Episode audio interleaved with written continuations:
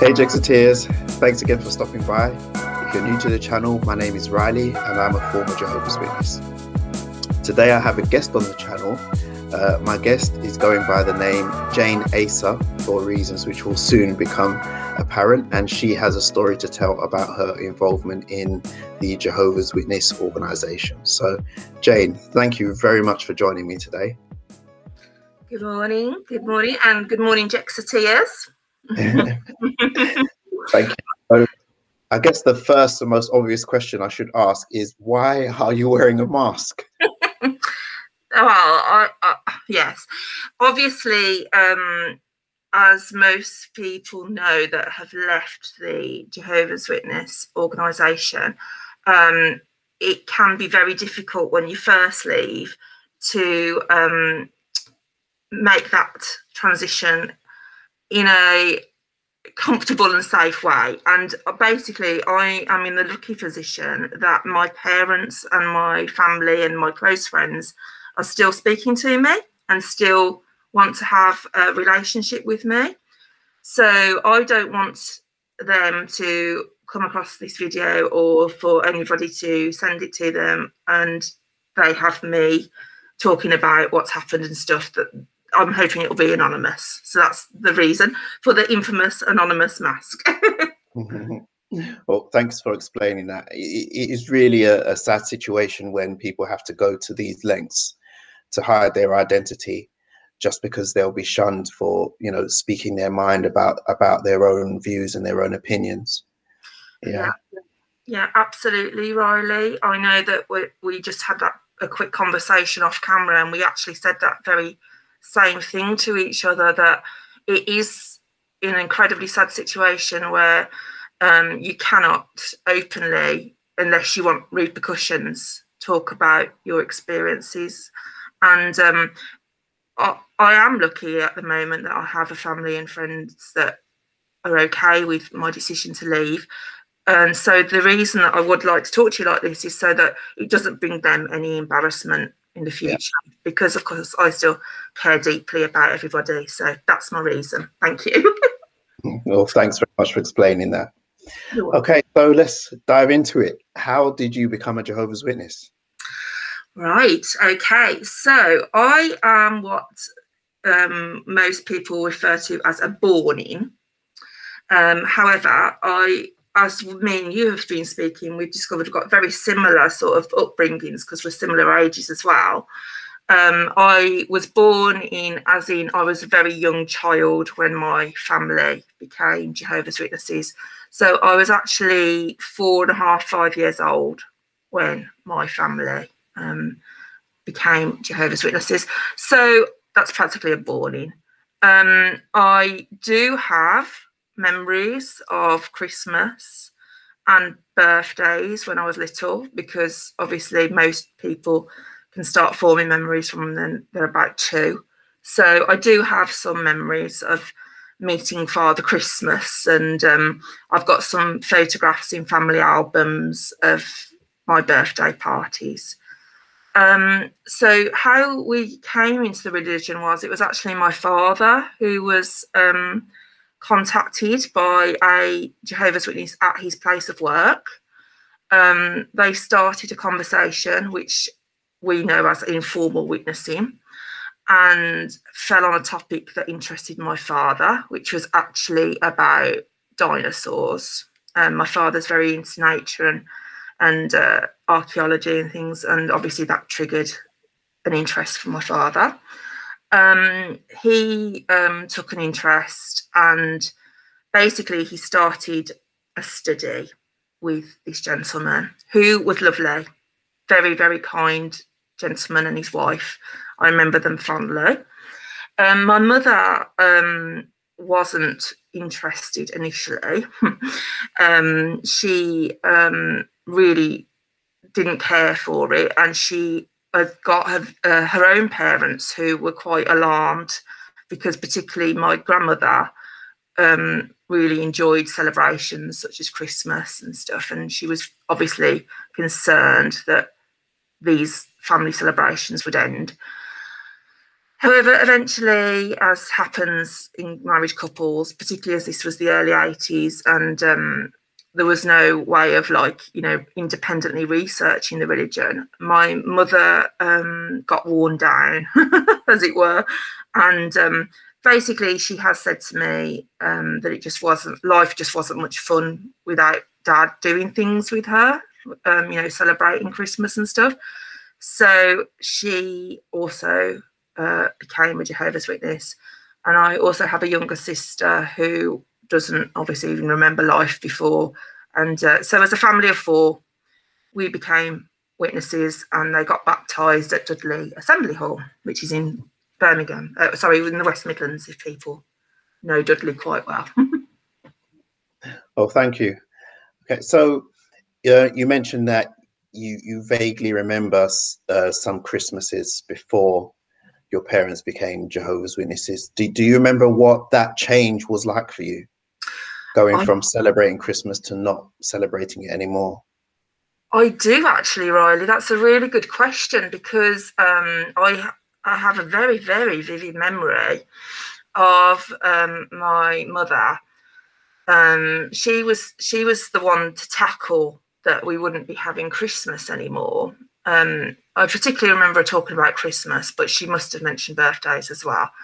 And I was obviously a little girl, and um, I can picture it now. She was standing in the kitchen um, at their home, washing up, and I was in the hallway, and um, I was just like hopping about one foot to the other, you know, as little girls do. And I remember she was talking to me, and she said something along the lines of, I can't remember the exact words now, but basically we wouldn't be celebrating Christmas anymore. And I remember I got really upset about that, and um, I kicked a hole in the wall in the hallway, and uh, I had a little tantrum. And uh, this wall, this hole in the wall, uh, was had to be filled with a Polyfilla, and uh, was a scar for years of my upset about um, not having Christmas anymore. It makes me sound like a complete brat, but I really wasn't. It was obviously just a little bit of um, my emotions. so yeah, that is a good story. That um, yeah, that's that's what happened. wow, that is a good story. I'm so glad. I'm so glad I asked that now. yeah.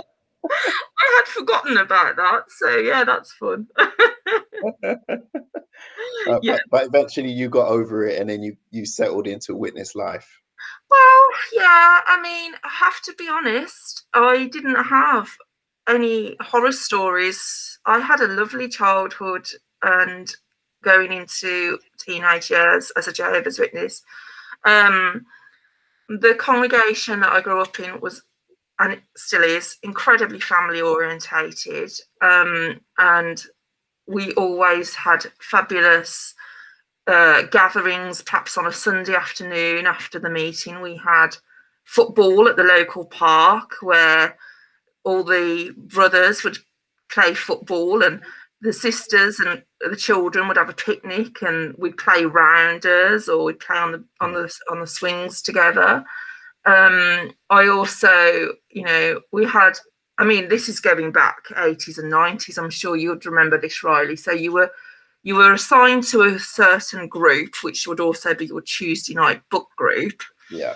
But that would be the group that you would also go on the ministry with on a Saturday morning, and the elder of that group would basically almost, you know, have it like his own little flock.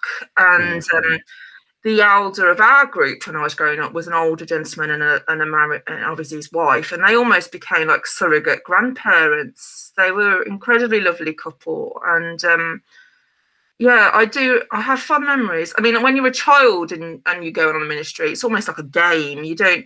I mean, I was never made to speak on the ministry, so I'd be quite happy skipping along, you know, making daisy chains and stuff with the other children.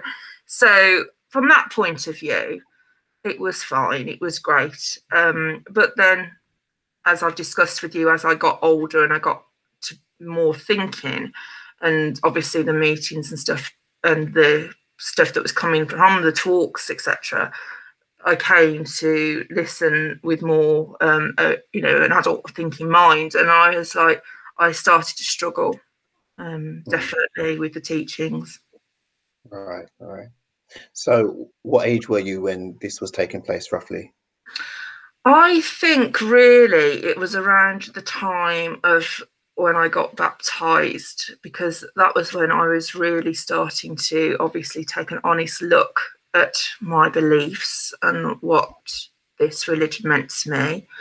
Um, I was, I come from, um, I can only explain them as a liberal Jehovah's Witness family. My my family are um, really quite, um, yeah, I suppose the word is liberal. They, my father is an elder, but my family as a whole have always been. Um, there's no pressure um, we always look after each other and, and, consider each other's feelings with everything, which I suppose is reflected in the fact now, as what I've recently gone through, why my family and are still in touch with me because they, I'm lucky, they love me so much.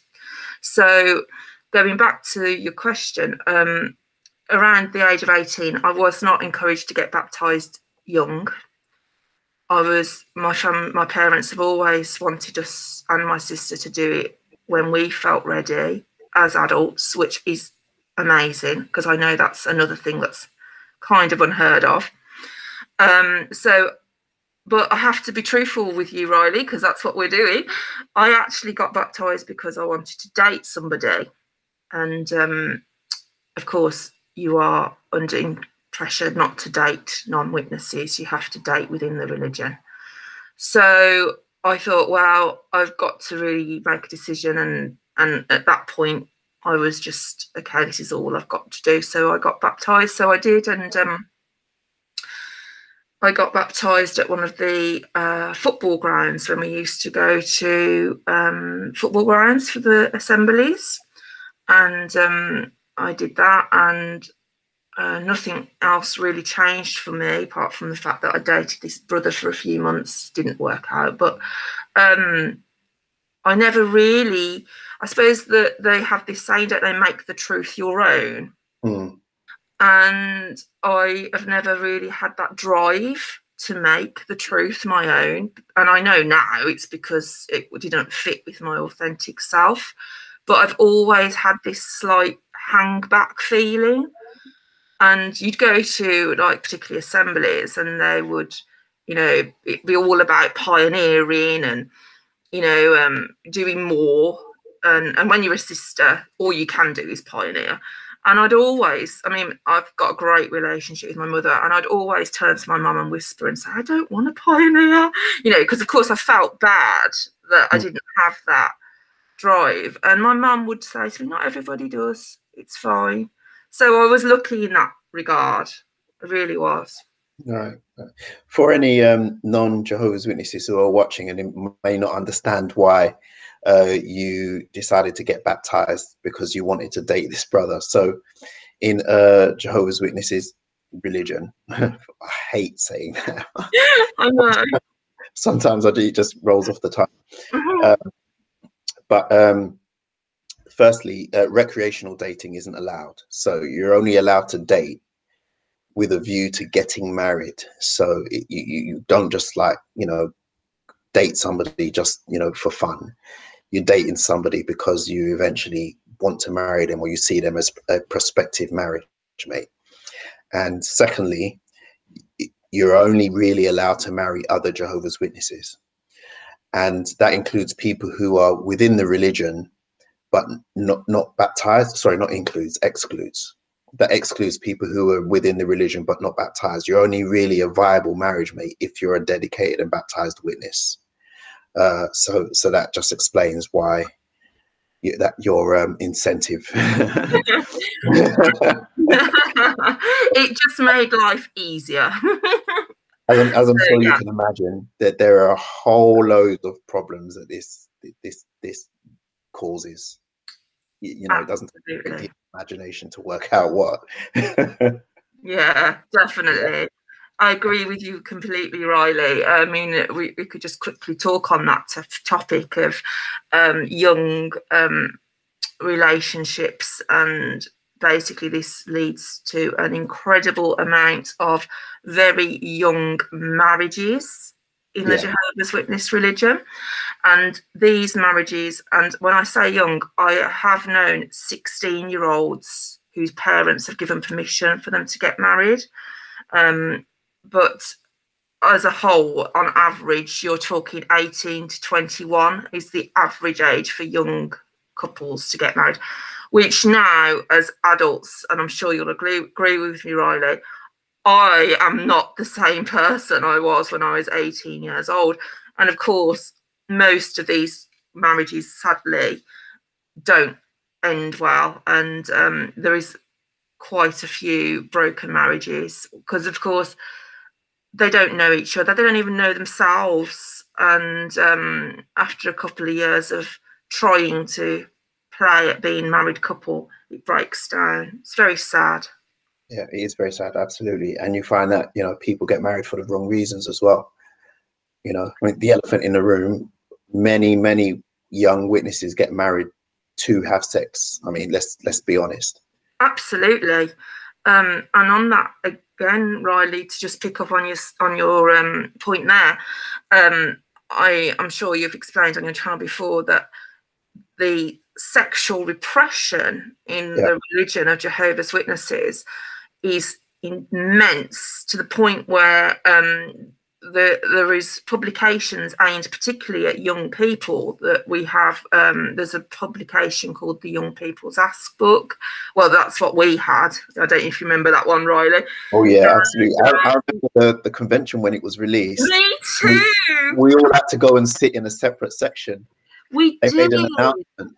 They made an announcement that said if you're between the ages of whatever and whatever, please go and sit in this particular section because the next talk is specifically for you.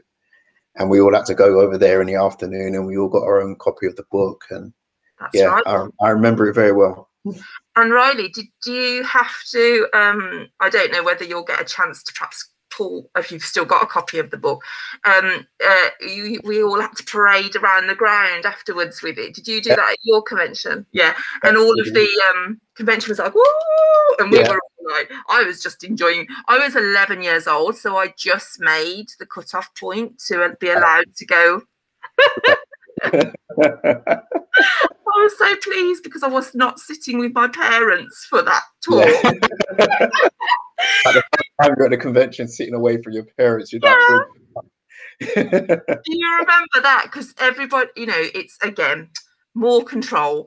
You know, they they insist that families sit together, and if you don't, it's frowned upon. So, I mean, um, basically, to be allowed not to, you know, to actually have permission to yeah. not sit with your family for a whole afternoon and to sit with your friends, it was like, woohoo! It was like yeah. amazing, it? it? was. Yeah. yeah, I remember it was. So um, that young people ask book, um, what I was going to say was particularly um, it has chapters that discuss relationships and sex mm-hmm. and um, uh, the masturbation chapters, which obviously, when you're a young teenage person, um, you are a part of life and hormones. You're going to experiment and you are going to have feelings, and masturbation would be normal in any other sort of. Uh, growing up, but that even that is um, frowned upon, and you know you're made to feel dirty, and there's even um, encouragement to go to the elders and confess if you have, you know, uh, sinned in this way. So um, going back to the link with that, with young marriages, what you've just said is so correct. A lot of young couples get married for basically sex. They they are so driven by hormones. You can mm-hmm. almost see it. You know, uh, they're just desperate to get some sort of release. So yeah, another another issue to add to our lists, Riley. All these yeah. things add up, don't they? Yeah, absolutely. Absolutely. So after you got baptized, how long was it before you started having like serious doubts about the organization? Okay. So serious doubts probably in the last couple of years, and I'm in my early 40s now. always having doubts, probably from 18. All of my um, adult life, I've suffered with mental health issues. So, and by that I mean initially quite bad depression, um, which as now that I've actually left has seems to have come under control slightly. Um, and then um, the last couple of years, um, very bad anxiety to the point where I'm medicated for both of those issues, um, which I'm not ashamed of. Um, and I feel that, you know, with mental health, if any of your followers have got issues with mental health, don't be ashamed of that. It's not your fault. There are always reasons, even if it's um, just a chemical imbalance in your brain.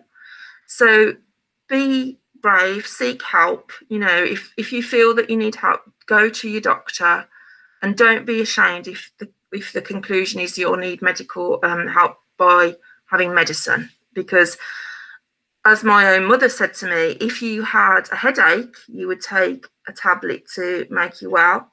So, what's the difference? Or if you have got angina, you have to take a tablet every day to, to look after your heart. So, why not take a tablet to look after your mind? So, that's just a point I just wanted to just drop in about that, Riley. Um, but going back to your question, um, I yeah, I've always been uncomfortable throughout all of my adult life, really. Um, and it's ramped up more and more and more the older I've got to the point where perhaps the last 10 years in particular have been a big struggle for me. Um, I stopped going on the ministry um, probably about three or four years ago. Um, so, for your viewers who might not know, the ministry is the door to door preaching activities that Jehovah's Witnesses are famous for. Um, I just couldn't cope anymore. It just made me so anxious that it was making me ill. So I stopped doing that. And um, then I was struggling to go to the assemblies with large crowds. Um, some of our assemblies, which are once a year, are huge. We can have up to 10,000 people at them and um, I was just completely overwhelmed. And um, the cacophony of sounds, and as well as the years have gone on, they've started more with um, showing videos rather than um, talks on the platform. So this is going to sound really awful, but the American accents. were really getting to me and I just couldn't cope. So for, sorry. I'm sorry, I don't mean to laugh. I know, it is funny. And I don't mean and please don't oh my goodness. Any American viewers, honestly, it's not about that. It's about if if you ever watch um how they deliver the talks, Riley will understand this, won't you? It's very Oh, I, can't explain it. Riley, explain certain, it's with a certain exuberance that is unique to to people from North America. Let, let, let's put it yeah. that way. Absolutely. Yeah. If you want to experience it, viewers, hop on to one of the broadcasts and have a look and you'll see what I mean. So yeah, so that basically was that.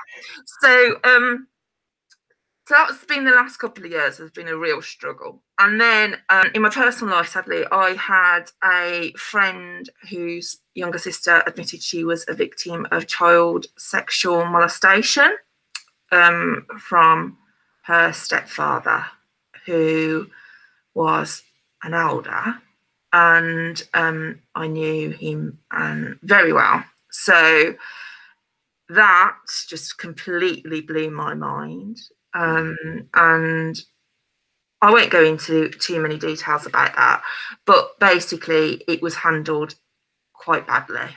And um, if it wasn't for the fact that the police were very tenacious um, with going after the case, I fear that she would not have had a conviction of her stepfather. And that's down to the society's rules. um, they actually um, sent their own legal team to fight against the police who were trying to secure evidence from the local congregation. And um, I could not believe that. I um, I found that incredible. So that really was the final straw for me. Um, so that happened in the summer of, well, that was 2019 that that came out. And um, I had some feedback because I was so unhappy. I spoke to my father who arranged for a shepherding visit for me. And the elders that came, I could not agree with anything they were saying because they're so they themselves are so indoctrinated and um, it's incredibly sad because the elders that came i love them. I'm very fond of them. I've known them all my life but i just i couldn't agree with what they were saying. So the the shepherding visit ended with me just in my own mind thinking i'll just shut up and put up because my father was so upset that i was so upset and i didn't want to upset him any further. So that was in the summer and then it got to december and um, i obviously couldn't get any of it out of my mind and i decided dun dun dun i was going to go on the internet riley. Do you remember when you did that too i remember it so vividly so vividly i remember sweating shaking heart palpitations you know being finding it difficult to physically type into the keyboard, you know, type like ex Jehovah's Witness or apostate because I was scared of typing in the words. Yeah. I remember it so well. And yeah. and it's amazing that, you know, I've spoken to other ex-witnesses who have experienced exactly the same thing. It's sort of like a conditioned response. Yeah. You know, like we were all programmed. Yeah. Yeah. Yeah. yeah. Um, well, obviously I completely agree with what you've just said because you and I have spoken about this before, and um, I I'm amazed that that's how we physically we physically respond like that, which just shows how deep the indoctrination is. So for me, I um, ha, have always been a member of the online app called Reddit, which some of your viewers may know. And I was on my commute to work and I just thought, all of a sudden, I just thought, I wonder if there's anything about Jehovah's Witnesses on Reddit. So there I go. Do, do, do. And I found the XJW Reddit forum. Wow. Riley, let me do an impression. So I'd got my phone. I was on the train. I was hiding my phone from nobody, from myself. I don't know and I was physically shaking while I was looking at this forum, like what you've just said about how you felt. And I was addicted. Like that was through the whole of December, I literally couldn't wait for my commute. And I would only do it on my commute, even though I live by myself. So backwards and forwards to work, I'd be there looking, you know, oh my goodness, oh my goodness, oh my goodness. Then I have got a girlfriend who herself is an XJW, and um, she lives in New Zealand. And the reason, one of her main reasons, is because when she came out to her family as a lesbian, obviously that's a huge no no. And she was immediately rejected.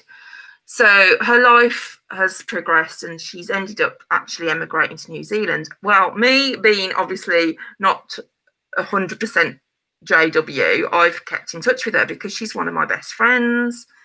I love her very much.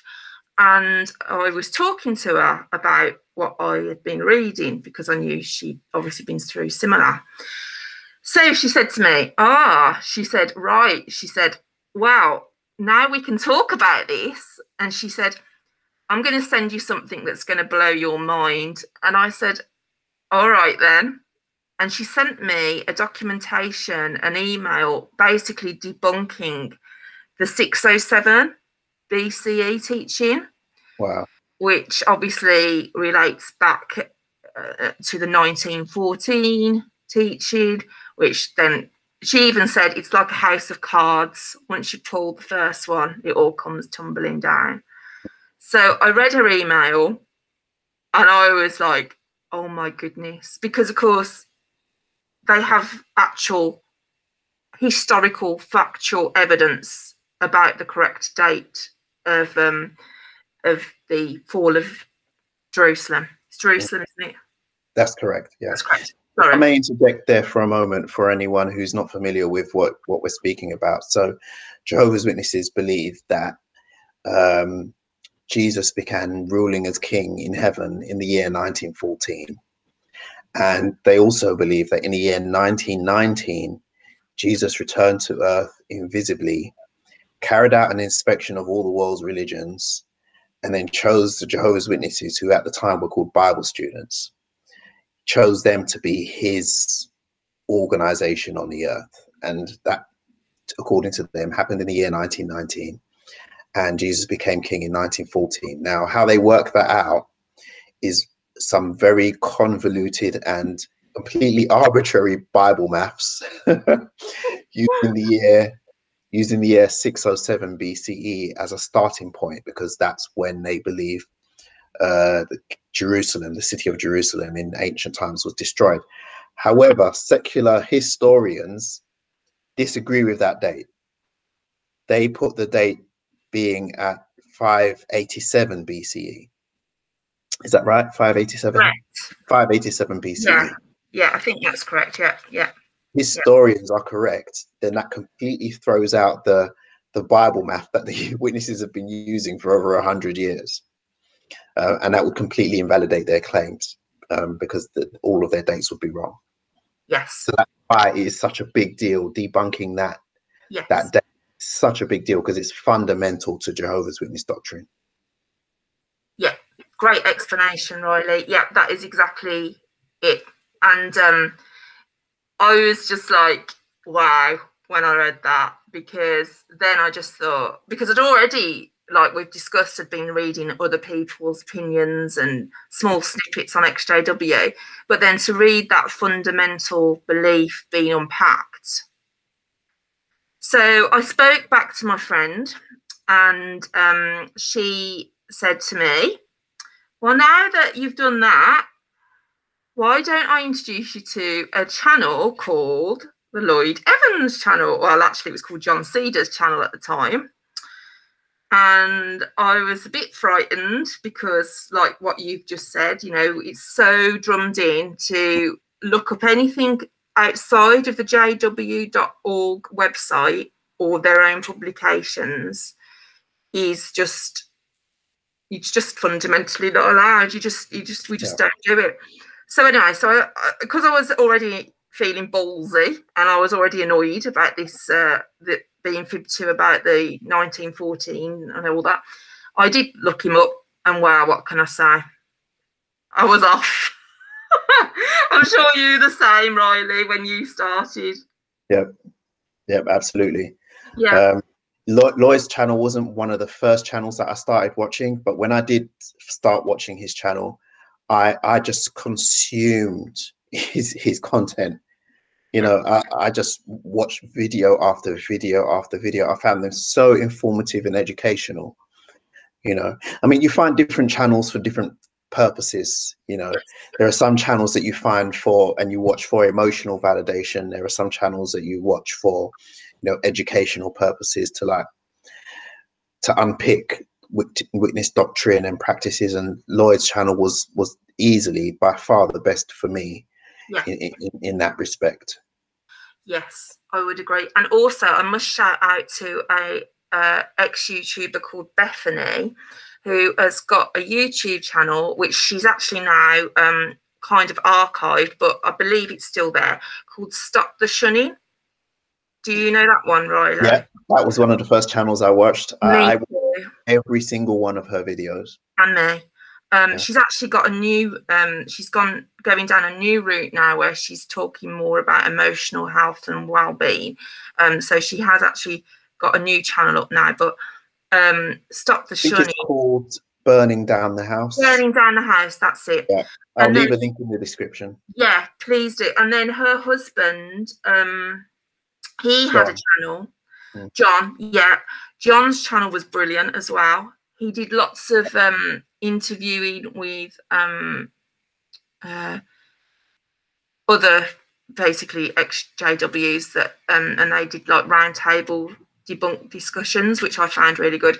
And also it was through John that I learned that there are other potentially other Bible books, etc. So, Yeah.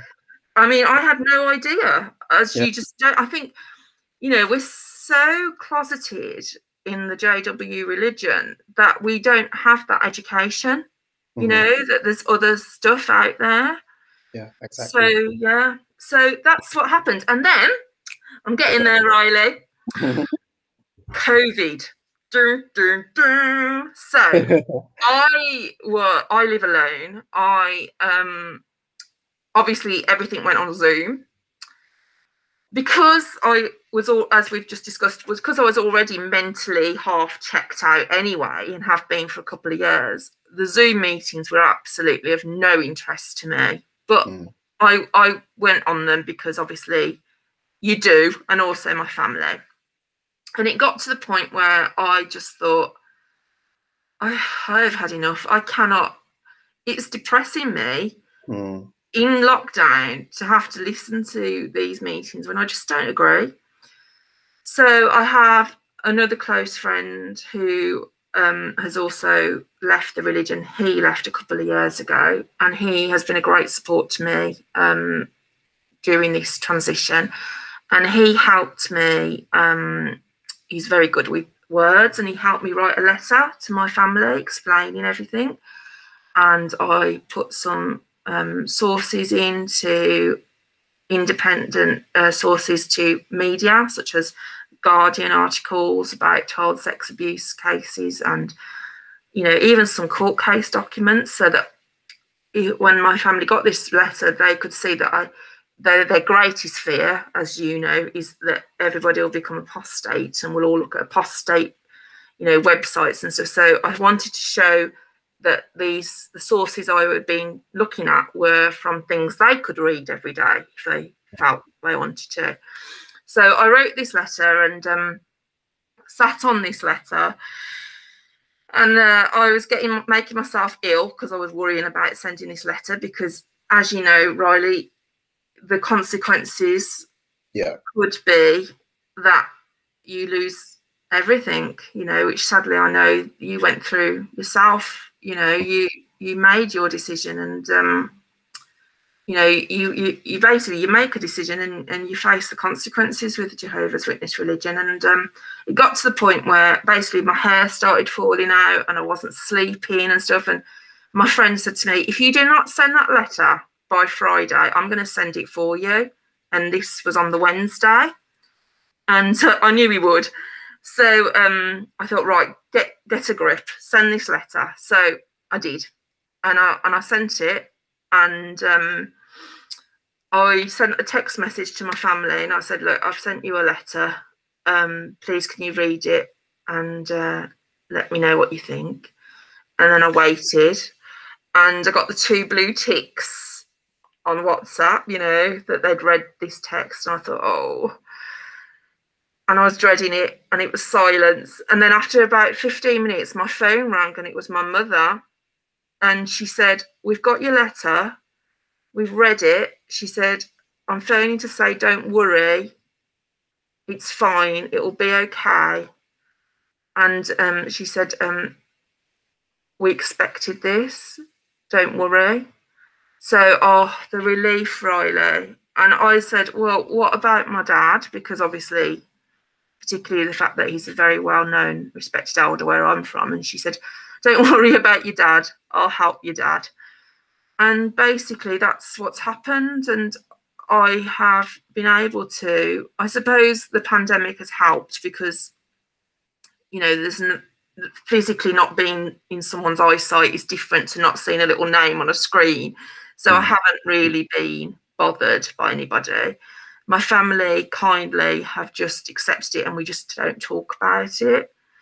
So that's where I'm at with that. And um, I'm very grateful, very grateful because I know I'm incredibly lucky. Yeah, I'm I'm really pleased for you. You are you are incredibly lucky because it you know it turns out so differently for for many many witnesses. It, it's the source of so much you know pain and heartbreak. Absolutely, know. which is and I think I think um uh, uh, you know tribute needs to be paid to your parents as well for being so you know understanding and you know reasonable. Absolutely. Which is not the default Jehovah's Witness position. absolutely, absolutely. Yeah. Um, my family, we're a very tight family unit. There's four of us, and um, you know, my dad always refers to us as his girls, and he always has done. And he's well known for basically almost to the point of obsession about making sure we're all fine all the time. So I know we, in some respects, we're quite unique and I am very, very lucky, and I do know that. And then to add to that, recently, because it's coming up to a year now since I made my decision, and I wanted to make sure before I spoke to my close girlfriends who are Jehovah's Witnesses that I also was I was not going to backtrack, you know. So mm. I've left it some time and I've unpacked some more, and I spent the last year during COVID um, having specialised counselling, which I've gone through. So, uh, which bless was provided through the NHS, which was really good.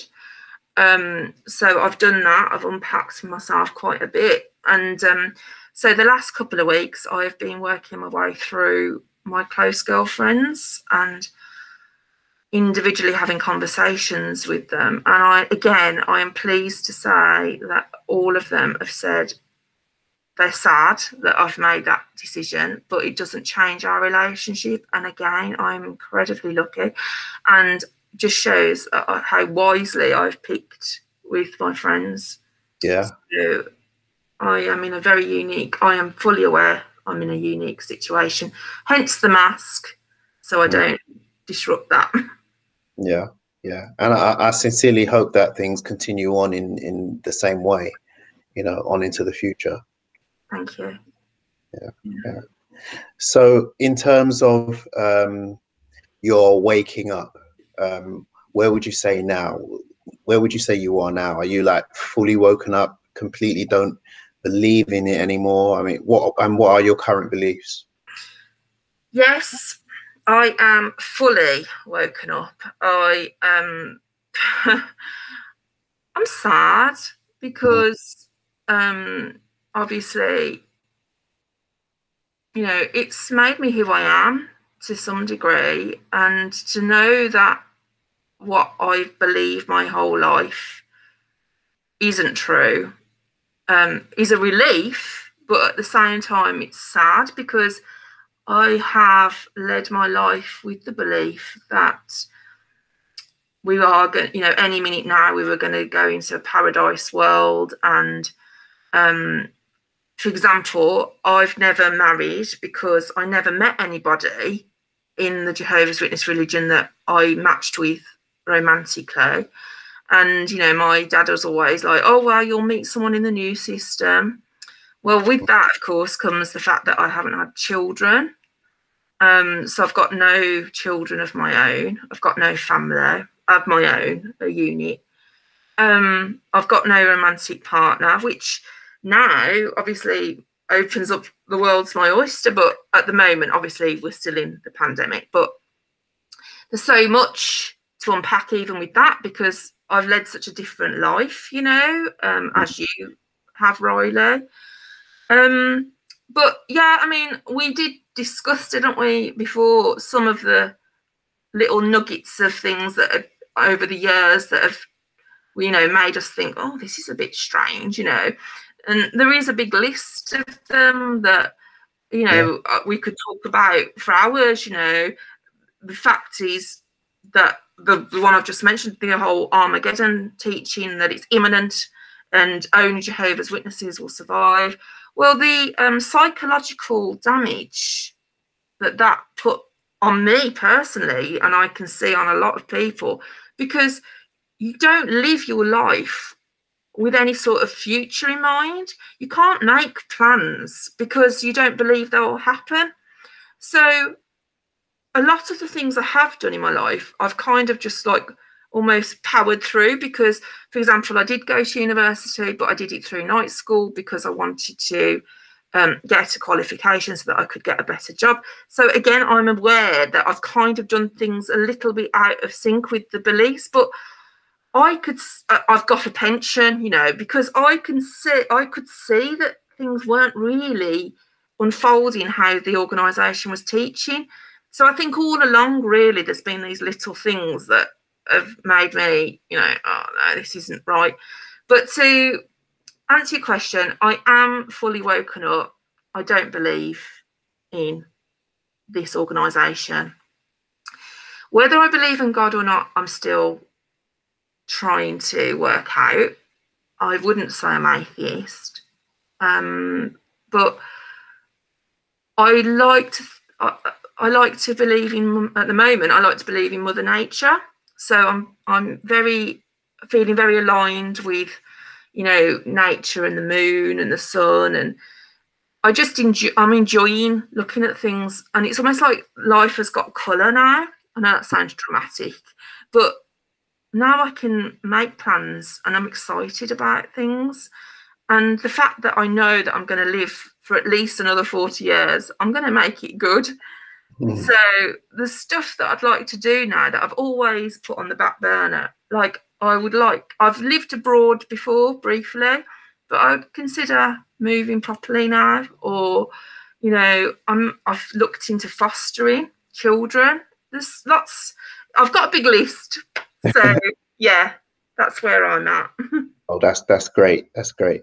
I, I I personally think it's very important to to have a list. I have one of my own as well. it's not very long, and the things on it aren't incredibly exciting, but um, we've been repressed and our personalities have been subdued for such a long time. Yeah. Even just doing simple things that give you enjoyment and fulfillment, you know, that you weren't able to do before because of the, you know, the doctrines of, you know, we were brought up in. I think it is very, very important for your your overall well-being to do those things. Absolutely, I agree with you. And um, yeah. yeah, I've listened to your video where you do your list, and I think it's lovely. Oh, thank you. Um, I'm really happy for you, Riley, that you found somebody as well, because even though um, obviously circumstances that led to you and your partner meeting, that you were on an unhappy path to get there, now mm. you found somebody that, and we've talked about it, that um, you know you feel such a connection with, mm. and instead of it being somebody, I'm not speaking ill of your past relationship, but I don't mean we focused on that. But you know, when you're a Jehovah's Witness, you kind of like join in a couple with somebody. The main reason is because they're also a Jehovah's Witness. Yeah. You know, and then you kind of find things to make it work that can make the relationship work. Yeah. But now, like you have, we all got that choice to meet somebody that, if that's what you want, that suits you, suits your personality, yeah. and you suit them, and it's a proper relationship, and that's exciting. Absolutely. I mean, when I look back on it now, it just seems absolutely crazy to me that just because two people believe in the same God, that that makes them compatible for marriage. It's just, it's the most ridiculous thing. I remember once um, having a conversation with an elder, and um, he I was talking to him about compatibility with your marriage mate, and he was trying to convince me that that's a worldly idea. That you know, the idea of being compatible with with your marriage mate is, you know, worldly thinking, and it's not thinking like a spiritual person. Mm. And um, I, I was just completely flabbergasted that he would say that because it just made no sense to me whatsoever. So I said to him, I mean, in our congregation at the time, there was this, bless her, there was this 90 year old East German sister. I'll actually I'll say her name because she's long since mm-hmm. passed, and her name was Liberty. Oh.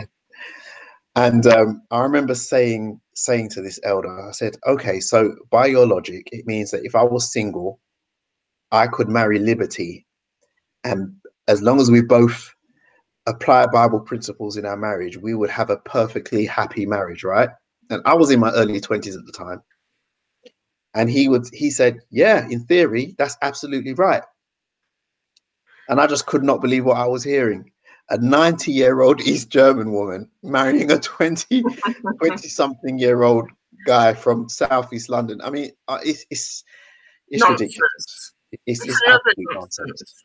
Uh, and and like uh, it's quite funny you say that actually, and and and that is you just raised an excellent point. Um, you often see married couples where there is a very older gentleman mm. married to a very young, attractive uh, young sister. And often there's huge age gaps, you know, 20, 30 years. Um, yeah, I've seen that. And uh, and uh, often, you know, it's even can even be the second marriage of the of the brother. You know, his wife's passed away, yep. and I and I used to struggle with that as well. I used to say to my mother, I used to say, "Well, what happens in the new system if he truly believes in the new system?" And his wife that he loves has passed away and he's remarried.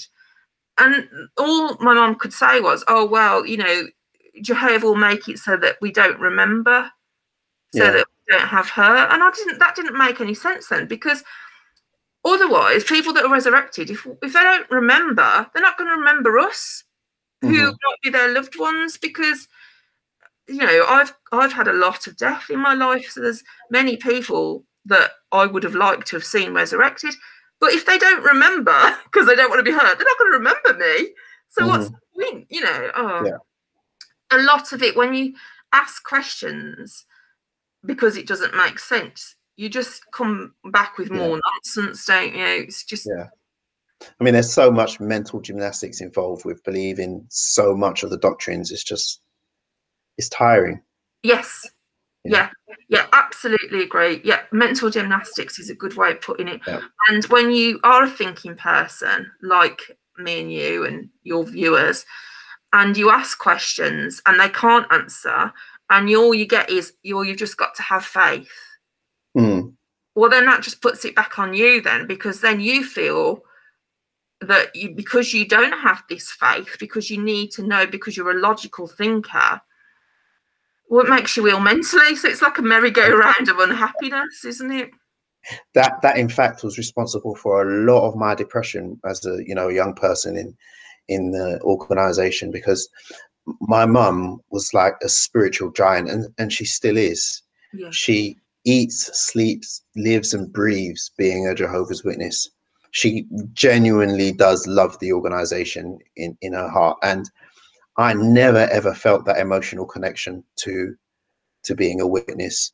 You know, it made sense to me um, within the confines of the logic that I was allowed.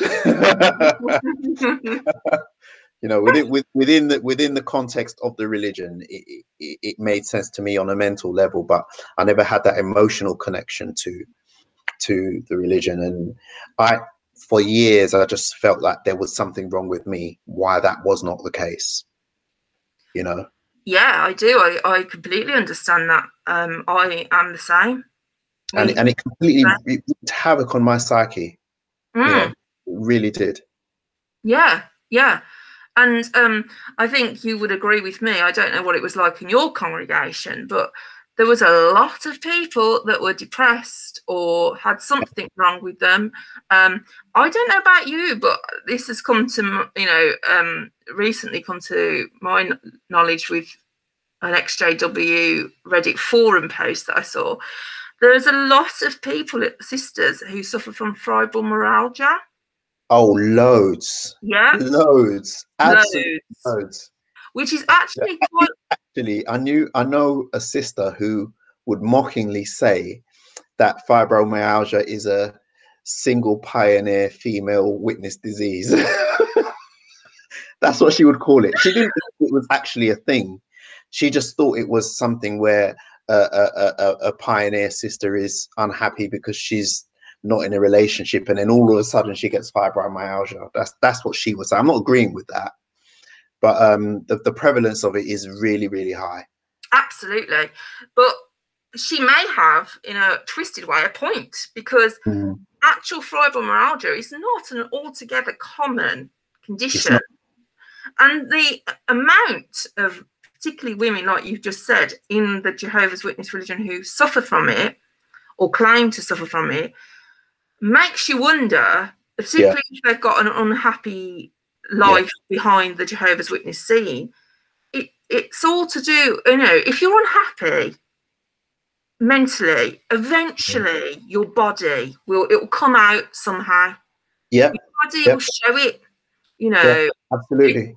you know, I whether mean, I was, it's IBS or mm. fibromyalgia or mm. alopecia, your body is telling you something. Listen. it's, you're, you're absolutely right. It's true. I mean, I was watching a, a talk by Steven Hassan, who wrote uh, Combating Cult Mind Control. And um, he said that sometimes psychosomatic illnesses are, are a symptom of being in a cult. Yeah. He, he spoke about um, his, and the term psychosomatic isn't, isn't very well understood generally. A lot of people think that it's an illness that's just all in your mind, but that's not necessarily the case. It's it, it's a real illness that can be produced because of something in your mind, but real physical symptoms. Yeah. It's not it's not made up. Um, so he he gave an experience of somebody he helped exit a cult, and they suffered from migraines. And as soon as they left the cult, the migraines went. Yeah. Yeah. Yeah. Yeah, absolutely. Yeah, I I think that part itself is fascinating. What we just hit on here, because um, yeah, with you talking about migraines and stuff. I mean, I mean myself, and I know you. We've spoken to each other. You know, with our mental health issues. I'm not saying I'm cured because obviously mental health is quite a complex topic, but I used to feel so depressed, so so depressed, and I haven't felt like that for over a year Mm, that tells you something, you know. And and then I worry and I wonder about like what we've just discussed. You know, there are all these people that suffer in the congregation, fibromyalgia or depression or Yeah. all sorts. It's Yeah. um it's really sad, isn't it? There's lo- there's lots of little things, isn't there? yeah, yeah, absolutely, absolutely. I mean, I, I think that people have the right to believe whatever it is that they want to believe. Um, but there's a difference between religious belief and religious practice. Practices can be harmful.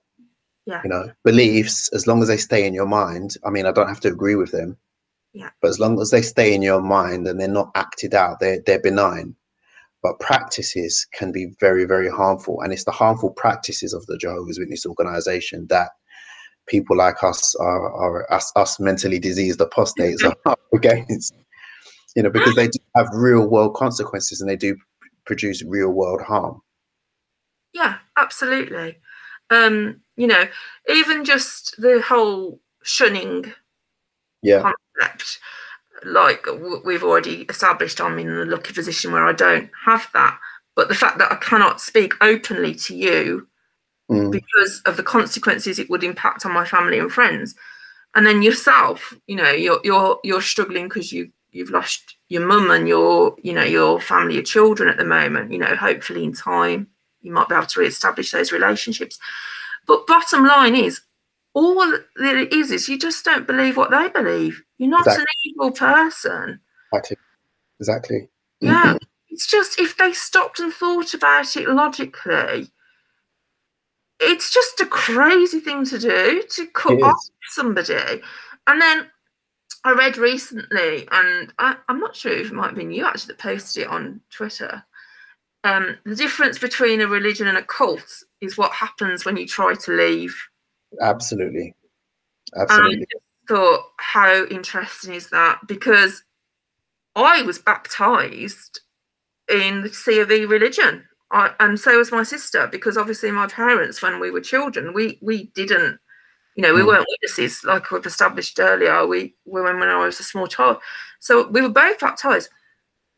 Nobody from the C of E religion has ever come knock, knocking on my door looking for me. You know, it's Yeah. just we just didn't go, and that's it. Mm-hmm.